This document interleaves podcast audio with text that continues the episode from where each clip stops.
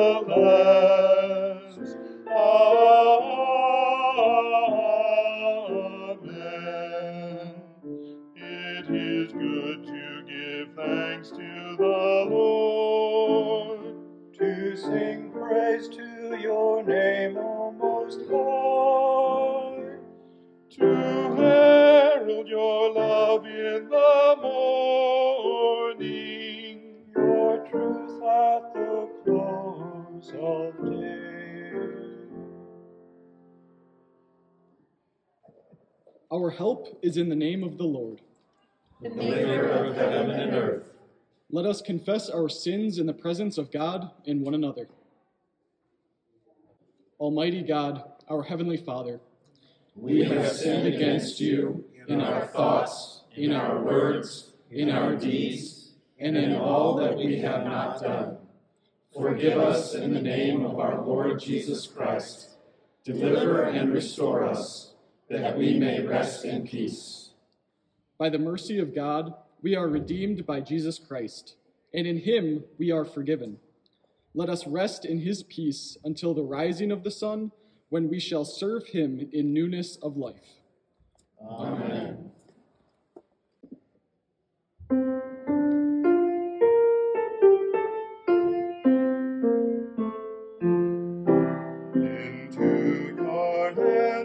I commend my spirit.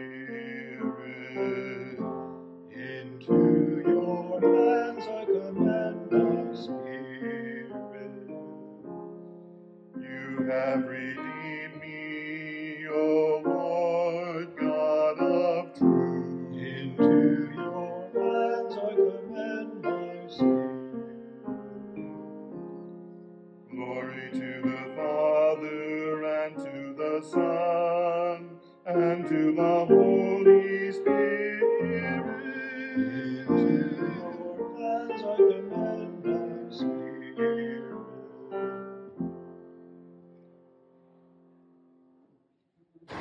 Good morning, everyone. Boker Tov, Boker Or. I'm in Jerusalem right now, and that's what you say when you say good morning to people. Today, we are going to be looking at a sermon, in a sense, spoken by Jesus' enemies, while all of them, the enemies and Jesus himself, were in this city around 2,000 years ago.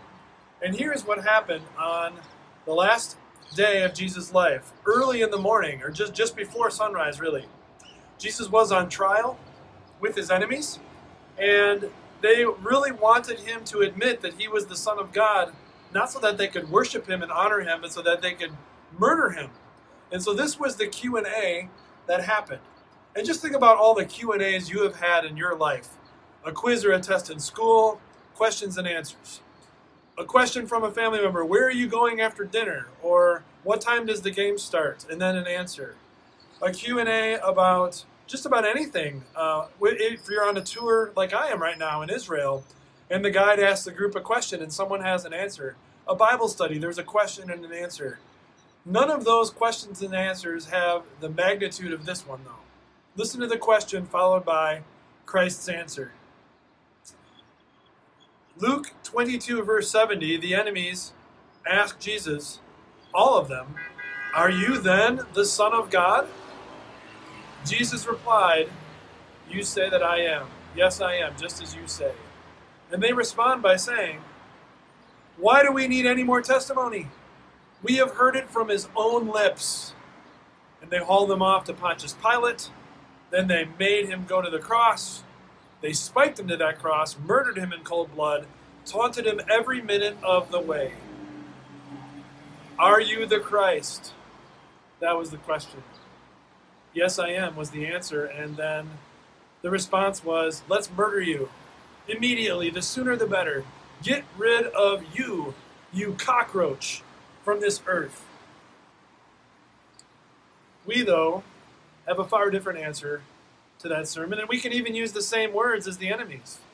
Why do we need any more testimony? We have heard it from Jesus' own lips that he is the Christ, the Son of God. That means the search stops. Do you understand? The search for how do I have life after death? It stops because Jesus is the Christ. We've heard it from his own lips. The search for peace in life, especially through a difficult time. How do I have peace in the middle of all this conflict everywhere? Jesus is the Christ, the Son of God. The search for peace stops. He can give us peace that doesn't change, that doesn't spoil. How do I have purpose in life? Instead of just making money, going home, sleeping, waking up, doing the whole thing again, eyeing up something in the future that I think will give me peace when in the end it doesn't, or even if it gives me a little peace and joy, it's only for a time. It soon fades away and stops. Jesus is the Christ, the Son of God. Search for purpose in life stops. We've heard it from his own lips. What a gift we have from Jesus, who tells us exactly who he is, exactly why he came. He is the Christ, the Son of God. We've heard it from his own lips many, many times, and that means our search is over. Because salvation in Christ is not a combination effort. It's not Jesus plus you. Our search for peace is not a cooperation. It's not Jesus plus you.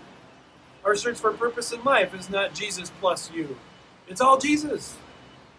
In Christ alone, my hope is found. He is my life, my strength, my song, this cornerstone, this solid ground, firm through the fiercest drought and storm.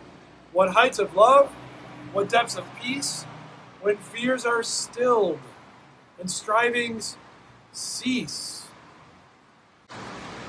My comforter, my all in all, here in Christ I stand. We've heard it from his own lips. Enjoy that today. We pray. Jesus, thank you for giving up your life so that we might be saved. Help us to cling to you and your forgiveness with everything that we have, because with you there is no reason to fear. As we hear about your path to Calvary this Lenten season, we ask that you grant us repentant hearts that are sorry over our sin and trusting in your forgiveness. We ask this in Jesus' name, who taught us to pray. Our Father, who art in heaven, hallowed be your name. Your kingdom come, your will be done, on earth as it is in heaven. Give us this day our daily bread, and forgive us our trespasses, as we forgive those who trespass against us. Lead us not into temptation, but deliver us from evil. For thine is the kingdom, and the power, and the glory, forever and ever. Amen.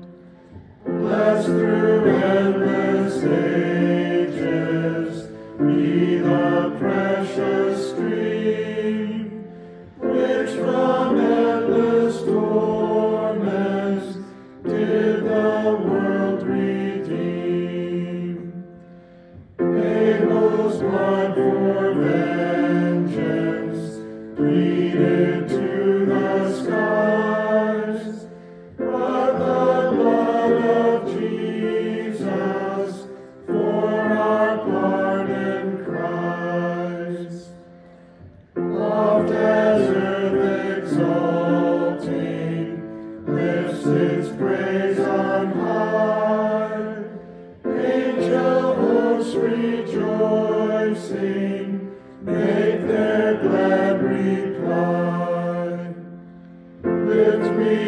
our Lord.